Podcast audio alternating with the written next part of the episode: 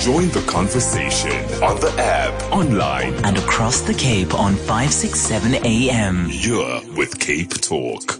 I'm standing in for Sara-Jayne, who's at a wedding in San Francisco, and uh, in her absence, there's been some wonderful news. So I go to her very proud uh, uh, producer, and um, Melinda Ferguson joins me on the phone now. Melinda, what's the news?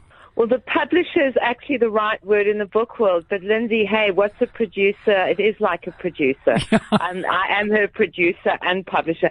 Well, the great news is, is that today the um, UJ, which are very prestigious literary awards, the, the, um, it's the University of Johannesburg, um, uh, literary awards that are held every year, um, they announced their main prize and their debut Literary Prize, the, the, the short list for it.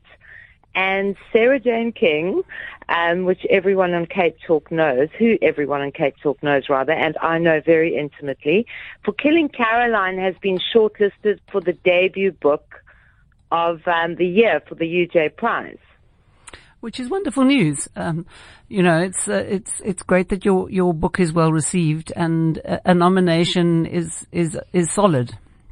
It's solid, and they're only. I mean, um, Lynn's the thing that I was really happy about. There are only two people um, nominated this year, and in previous years there've been four shortlisted books. So this year they chose only two um, shortlist Sara-Jayne's Killing Karoline and Barbara Boswell's Grace. So the two of them are up against each other. Oh, okay. Well, yeah. I just I wanted fans to know. So thanks, uh, thanks for just dipping in and letting that uh, percolate with us.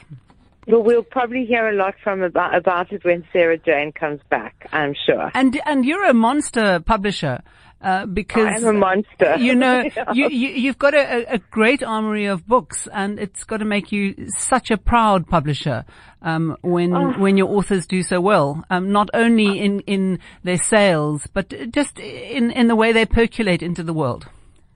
Well, I, have really been looking for amazing, unique stories yeah. um, since I started. But the last two years, I think it's really kind of my my imprint has has really been able to kind of rest in a in a really strong memoir kind of list. Yeah.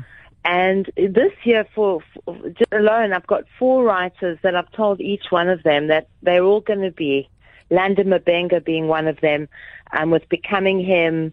I've got Tracey Going this year with Brutal Legacy. I've got uh, Christy Tilly McGrath with Even Gonzalez, Things End and Gonzalez Fix, and then Des so I've got all these very strong memoirs this year that I'm going to definitely enter next year, um, and just keep this tradition of very amazing, unique South African stories going. Well, thank you uh, for for dipping in with us on the show. You take care. Thank you.